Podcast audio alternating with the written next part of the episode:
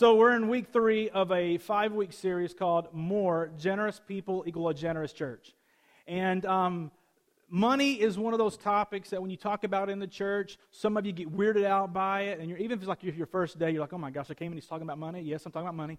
And some of you, you've, you've, you're weirded out hearing about money in church because somebody's probably weirded you out about it. And other people just, you know, it's not a big deal. You kind of have a good understanding of how finances are necessary for a church to kind of do what the church hopes it does with the vision and mission that that said church has proclaimed. Um, and I get both sides of it. Here is, here's my tactic when it comes to pretty much everything. I'm just going to shoot you straight. And you may, I hope you like most of it. I don't know. I don't do very well beating around the bushes. Um, but I'm just going to talk about uh, what, how I understand and how I've seen God move, not only my personal life, but in the ministry that I helped start in Shawnee and helped start here in Edgerton uh, through Casey and this awesome team here. And so, um, just here we go, right? So, only thing I know is just to start. So, I want you to think, I want you to start with me by helping me out by thinking about in your mind, when I say the word generosity, who comes to your mind? When I talk about being generous, when I talk about someone who's just a, just a very gracious giver, who, who is the person that comes to your mind that you personally know? I want you to see them. I want you to see their face. All right? So play along with me. Do this, all right? When you got it, just raise your hand, put it down real quick so I know that you, are you're, you're seeing somebody. Play along. There's some of you. Also, thank you for participating. The handful of you, great. No one else knows anybody generous, great. So, be good. You get to be the person. This is mine. This is uh, Garland Robertson. Uh, Gar- that's his grand, grand, uh, grandsons, uh, uh, James and Wyatt. Um, and uh, Garland was my boss for 10 years when I was in South Florida. I, I hired uh, at this church called Flamingo Road as the middle school pastor. And in some time, Garland was a student pastor. He moved into a different position, and I took over his responsibilities. And uh, Garland was a mentor for me and then just became a dear friend and still is a dear friend. Uh, he's a huge Miami Hurricane fan. He's been a season ticket holder since 1977. Uh, he's in South Florida. Morgan, who was up here singing, she's a Gator. We don't like Gators, right? I'm a Hurricane. Uh, and I'm, I'm, a hurricane fan. My wife graduated from the University of Miami. My, my wife is Pastor Garland's favorite student ever that's gone through. Like, she could do nothing wrong, right? And she hasn't. I like married the Holy Spirit. I can get away with nothing, right? Always marry up, right? Well, Garland, that, that, that, smile, the reason I chose that picture is I didn't like choose the best picture of Garland as a smile. This is who Gar is. Like if you were to hang out with Garland, it would take you about five minutes to absolutely adore that man. Like there is an army of people that would attack hell with a water pistol for Garland Robertson. Why? It's because he's hands down one of the most generous people I have ever met in my life. I can't tell you how many meals Garland Robertson has paid for me. I mean, I went to work there when I was 23 years old, and I can't tell you the breakfast, the lunch, and the dinners where Garland said, Hey, I got it, bud. Garland's bought me a bicycle. Garland helped me buy a, a Trailblazer one time. He co signed, right? He co signed for me to, so I could help me get a car. Uh, Garland, uh, along with my other buddy Charlton, as two single guys in South Florida, helped us buy a townhome that my wife and I eventually bought Charlton and Garland out like when we, we got married. Like Garland is, he's been extremely generous personally to me.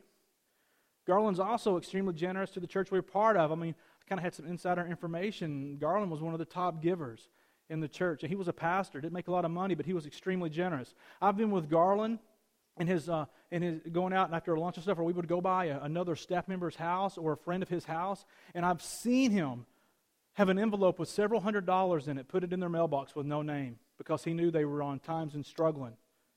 I, I mean, I, I've witnessed that man do stuff that is just kind of honestly uncommon. When I think of generosity, I think of Gar.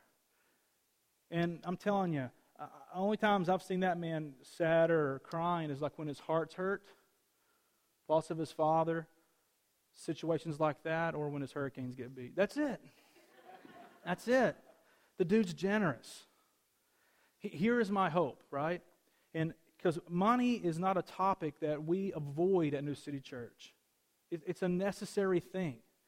It is my hope that when down the road, when somebody is asked the question, hey, who do you think is someone that is generous that your face and my face would come to their mind?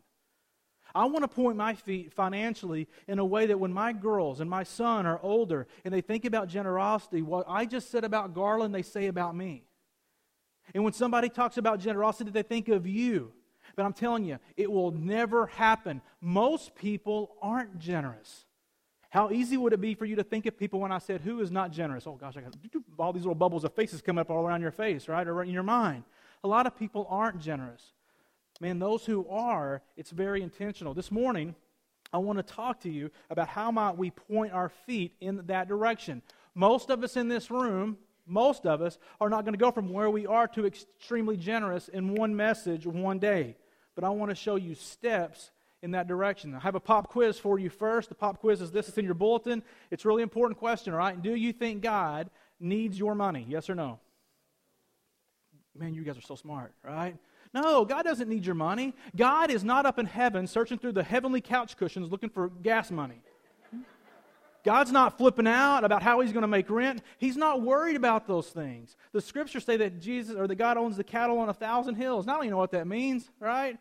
Because that's not the kind of the culture that we that we that we are in. But I, what I believe it means is that God's got a whole bunch of it, and He's not ever flipping out or freaking out or worried about what's going. Here's a just kind of a think. If you want to get your mind going, God doesn't need your money. If God needed your money, that would make God dependent upon you, and that therefore would make you more of a God than He is. We are dependent upon our God. He is not dependent upon us. There's something for you to think about. Does that mean that, um, uh, that, that for this church to continue to do uh, what, we're gonna, uh, what we're striving to do as a congregation, as a vision, as a mission, as an organization, both in Shawnee and Edgerton and future places, does that mean it's completely dependent upon the people of New City? Well, it's the church's responsibility to fund it, but I'll tell you what happened two years ago. Some of you have heard this story, but I think it's, it's amazing. We had a person come to New City Church and give me, a, I believe it was $18,000 check. But there's more to the story. Little Steve Harvey, is that the guy's name? The, the old radio guy? There, what's his name? There's more. Paul Harvey. Steve Harvey's the guy on Family Feud. Uh, there's more to the story. So get this.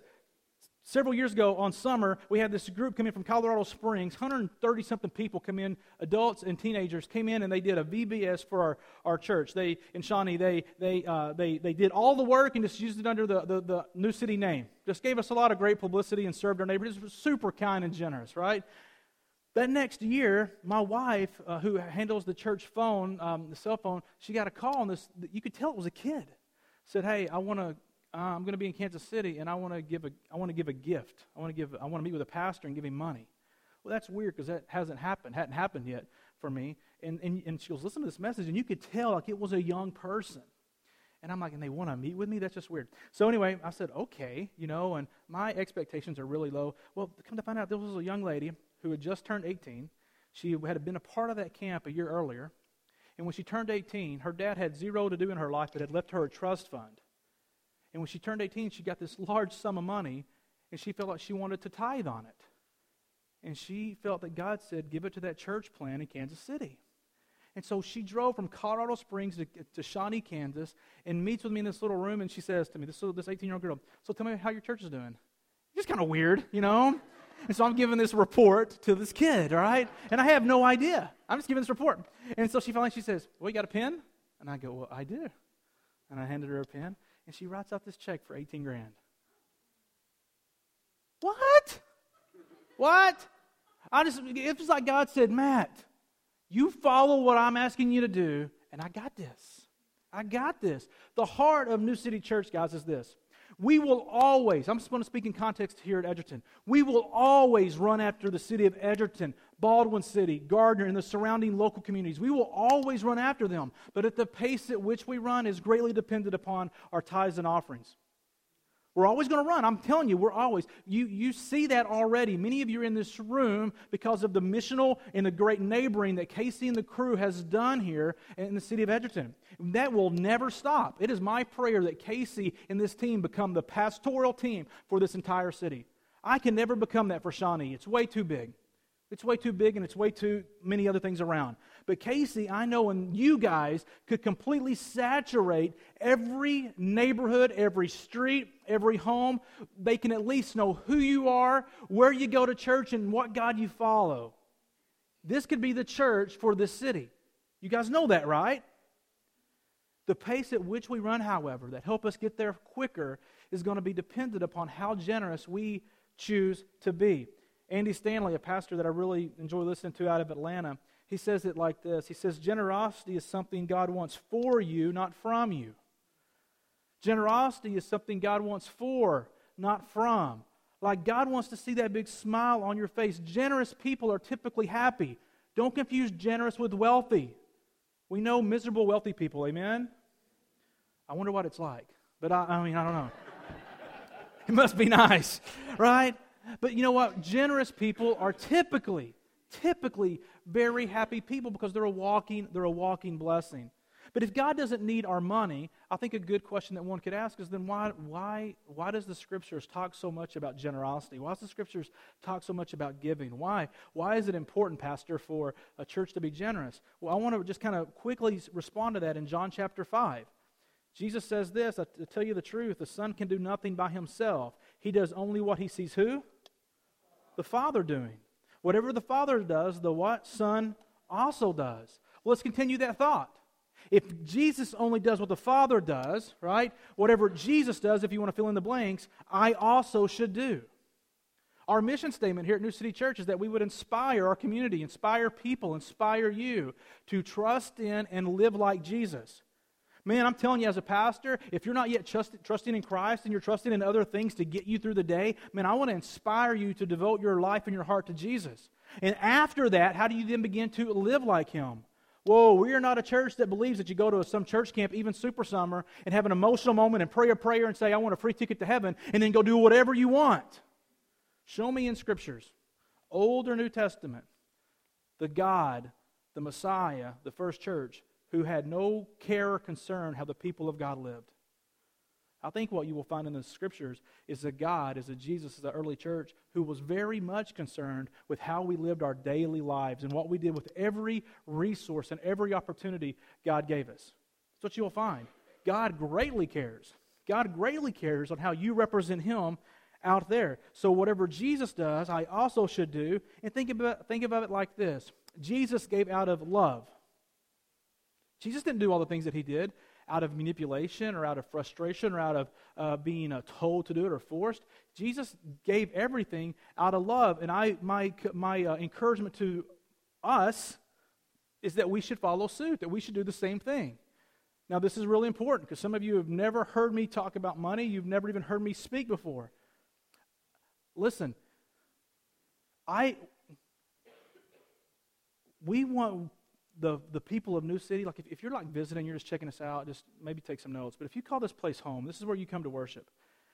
I, I want you to hope, I hope one day, if not already, that this is a place where you can cheerfully, cheerfully give your hard earned resources. But until you're there, we can't be the excuse that you, for you to not give. The scriptures are clear about generosity. So until we've earned that trust, find the family, find the organization, Send it to the folks in Nepal, but find a place to be generous. And then, once you kind of can trust this organization, this church, with your resources, with your, with your giving, then, man, become that cheerful giver. And I want to kind of speak to that, um, why I believe. I, there was a time in my life when I, I thought the tithe was a, more of a sin issue. And I, I, I would be, I was really, you know, in my uh, great experience of life, I'm, I'm 37, I'm not very old and then I was even younger, I thought I really had a good understanding of things. It's funny how that typically is true for all of us, right? The younger we are, the smarter we are. Then the older we get, the more we don't know anything. Yeah. Um, but I used to really believe that, man, that it was all about the tithe. It was about the tithe. It was about the tithe. And if, if, it, if you weren't giving 10%, you weren't being obedient.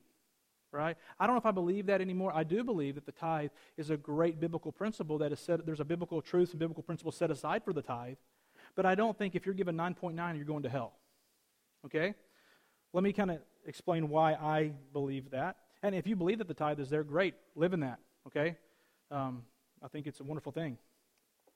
Uh, second, uh, First Corinthians, actually, it's not First Corinthians, guys. It's Second Corinthians chapter 8 there in your bulletin. This is Paul's second letter to the church of Corinth. And look what he says. He says, But as you excel, and so he's talking to, this is the second letter, uh, letter to this church in Corinth. He says, But as you excel in everything, now, this is good for us, right? Because look at what this church has done in just a few short months. In the first quarter of 2015, this church has excelled in a lot of different ways. And Paul says to this church in Corinth, But as you excel in everything, in faith, and speech, and knowledge, and in all eagerness, and in the love from us that is in you, make sure that you excel in this act of kindness too.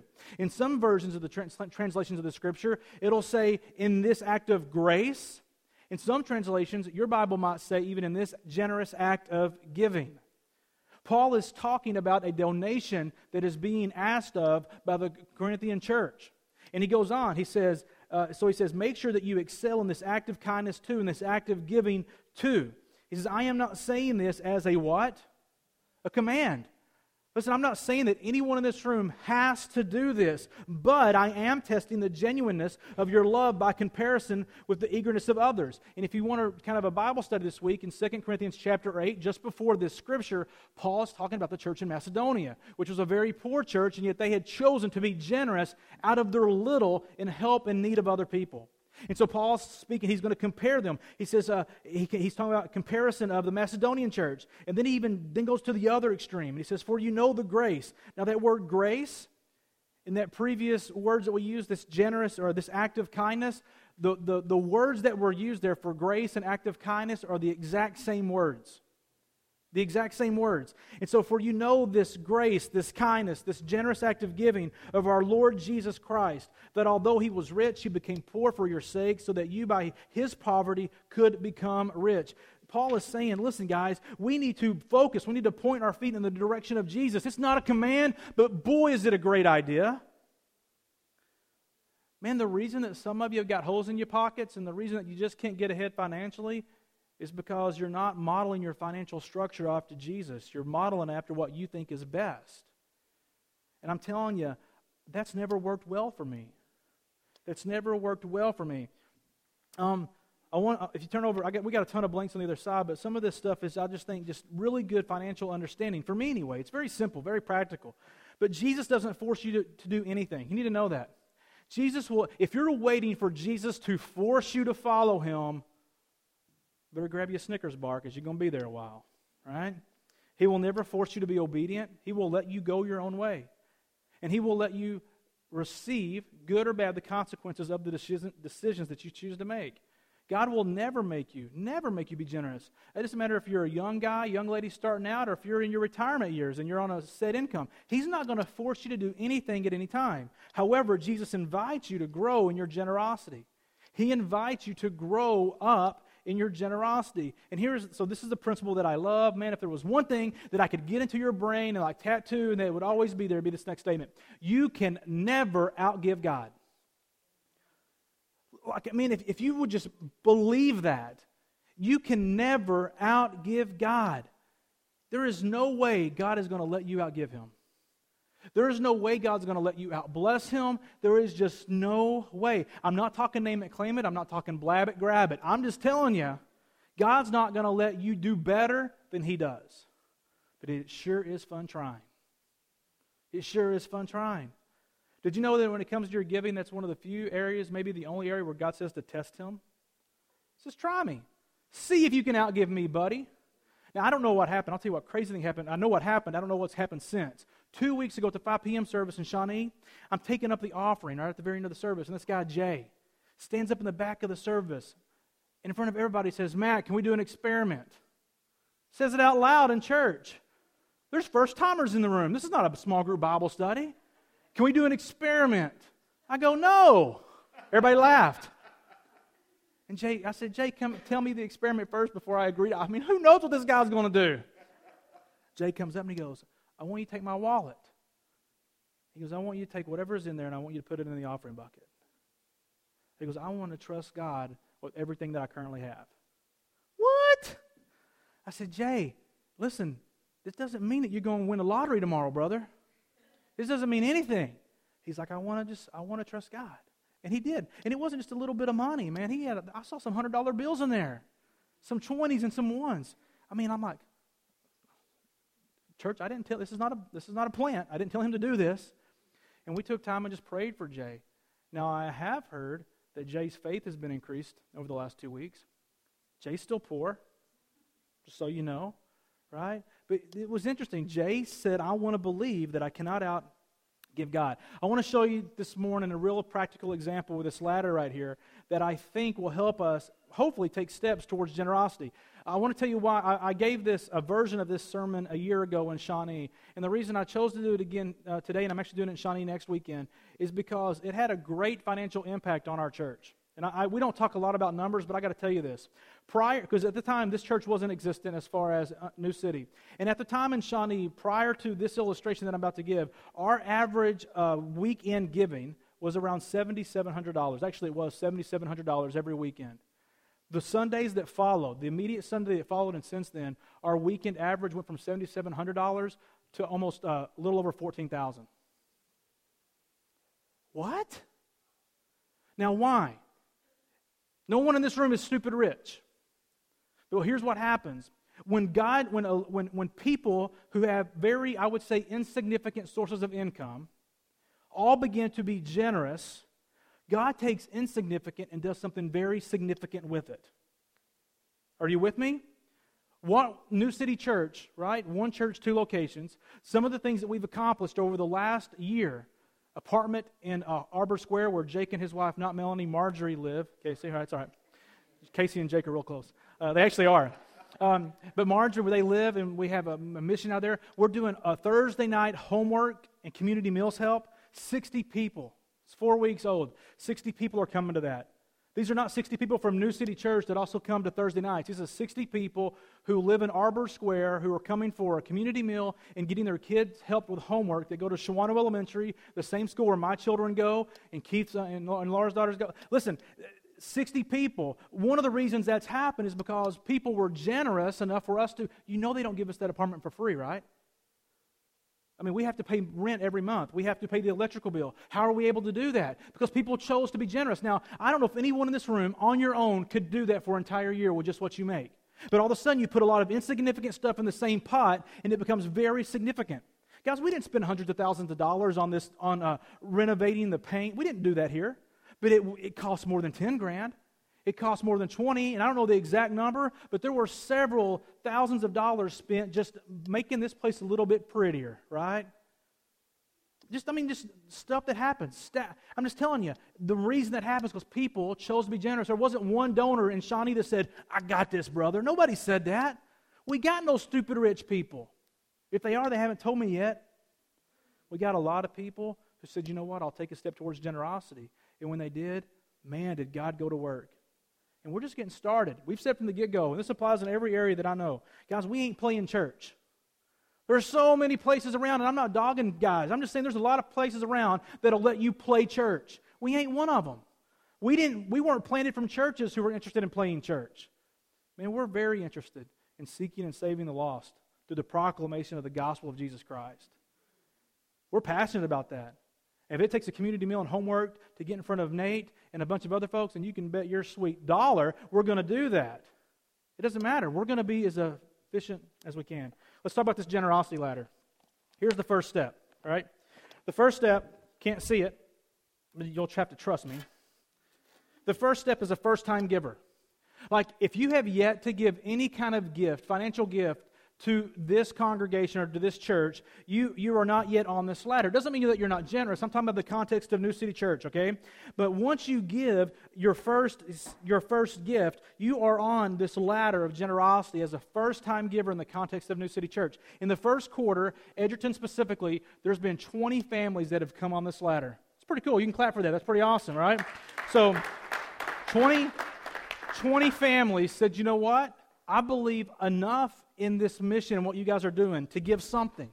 Now, I don't know what something they gave, but 20 families said, now listen, I believe giving is not just something we do at the end of the service. I believe it is a very, very, very spiritual thing. Paul says, as you excel in faith and in kindness and in truth, also excel in this generous act too.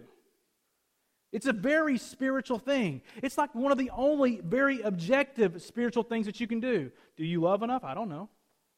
Are you kind enough? Ah, some people would say yes, others would disagree.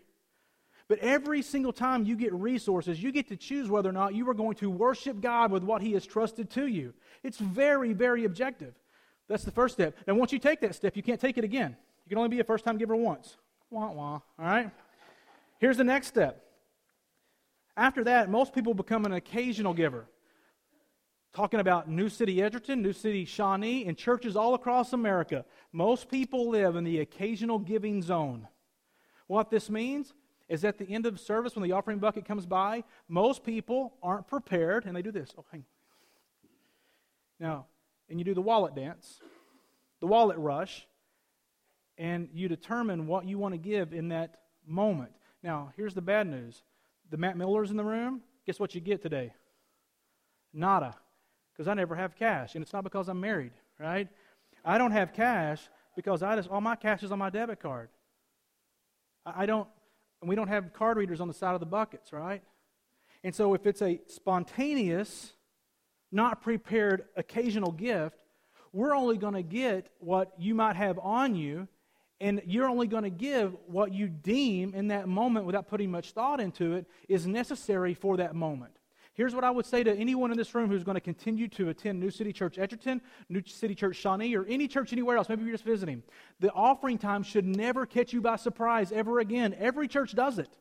They may not all pass it. Some of them have it in the back of the room and it's very private. Whatever the method is, the giving time should never surprise you ever again. You should see it, hopefully, as an act of worship where you get to choose, right, what you're going to do. I would ask that you not stay on this step very long. Now, the next one is the step that will completely transform a church, and it's becoming a percentage giver. I'm not talking about tithing here. I'm talking about that when you come to church, you are prepared to give a specific portion of what you're going to give to that place. You're that you're prepared, whether it's 1% or 30,000%, we can't do 30,000, 100%, doesn't matter. That you're prepared, that you have, you have thought about it, and when that bucket comes by, or you've gone online and you set up your automatic draft, or you're doing text to give, or you're mailing a check, whatever it is, that you have and your family has predetermined that I'm going to give this percentage, this step right here, in just a lot of average Joes making an intentional decision on what they're going to give will not just change, it will drastically change the financial climate of this church. Let me say this again. If you guys in this room who are right here will be intentional and you choose and you pick what percentage you're going to give, it won't just change, it will drastically change the financial climate of New City Church Edgerton. It'll make a world of difference. In Shawnee, a year ago, we went from 7,700 to 14,000. Because people, I'm telling you, it's not because they went to these next ones, and I'll get to them. You kind of know where they are probably. But it's because our church went from here, from people doing the mad dash wallet grab, to coming in knowing, to setting up on their bank, to being prepared to give a certain portion back to God. I wanted to put this in here. On this step, you develop the attitude of gratitude. This is, an, this is where I think you begin to worship with your money. I'm not saying that you're not thankful here, but when you, when you know that you're given X percentage somewhere specifically, whether it's here or compassion or you're digging a well, or again, you're sending it to Paul or helping out another church planner, wherever it is, again, I'm not commanding you to give it here. I'm just talking in the framework of New City Edgerton, how this plays out in the church context. But when you get here, it's an act of worship because you're thinking about it, and it's very intentional. You have the attitude of gratitude. And here, you, what percentage of the resources? Now, notice how I worded this. This is very intentional.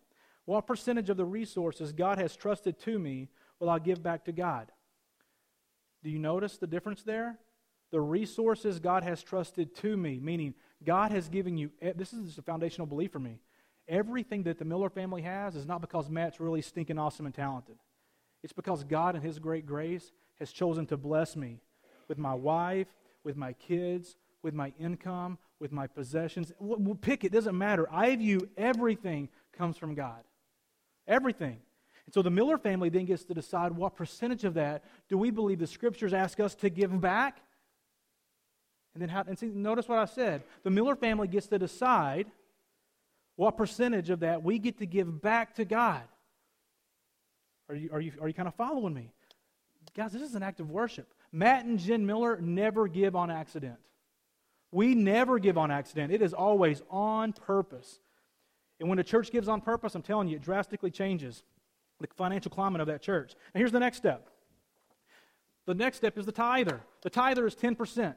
The tither is 10%. Now, the reason I always want to let people know that the tithe, we're going a little long, but it's going to happen, all right? We may not want to do the last song, whatever you want to do. But the, the, the reason we want to identify the tither as 10% is because last, uh, two years ago, I had a lady email me and said, Matt, could you uh, find out what my tithe was because it was tax season. And she needed to report what her tithe was. Her, her words, her tithe. And so I did the research for. It was $40. Now, two things. Either one, that young lady only made $400 that year and has got a lot of financial issues and she needs some serious help just to get by. Agree? Or she doesn't understand what the tithe is. I know her. It's number two. Okay? The tithe is 10%. 9.9 is not tithing. 4% is not tithing. A tither is those who give 10%. It's kudos to you. It's a lot of faith, and it's honestly appreciated, I would say, in the eyes of the Lord. But most people don't go from first time or occasional to this because your budget's set. You're not stupid rich.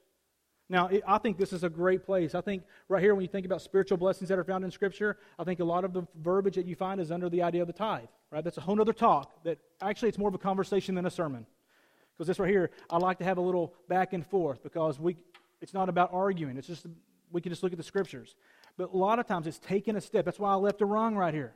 How do you take a step to get to this? If you can go right from nothing or a little bit occasional to a tither, God bless you right? But the thing is, how do I get there? In the last step, and this is where I'm directing my feet in my life, just so you know, way up here to the extravagant giver.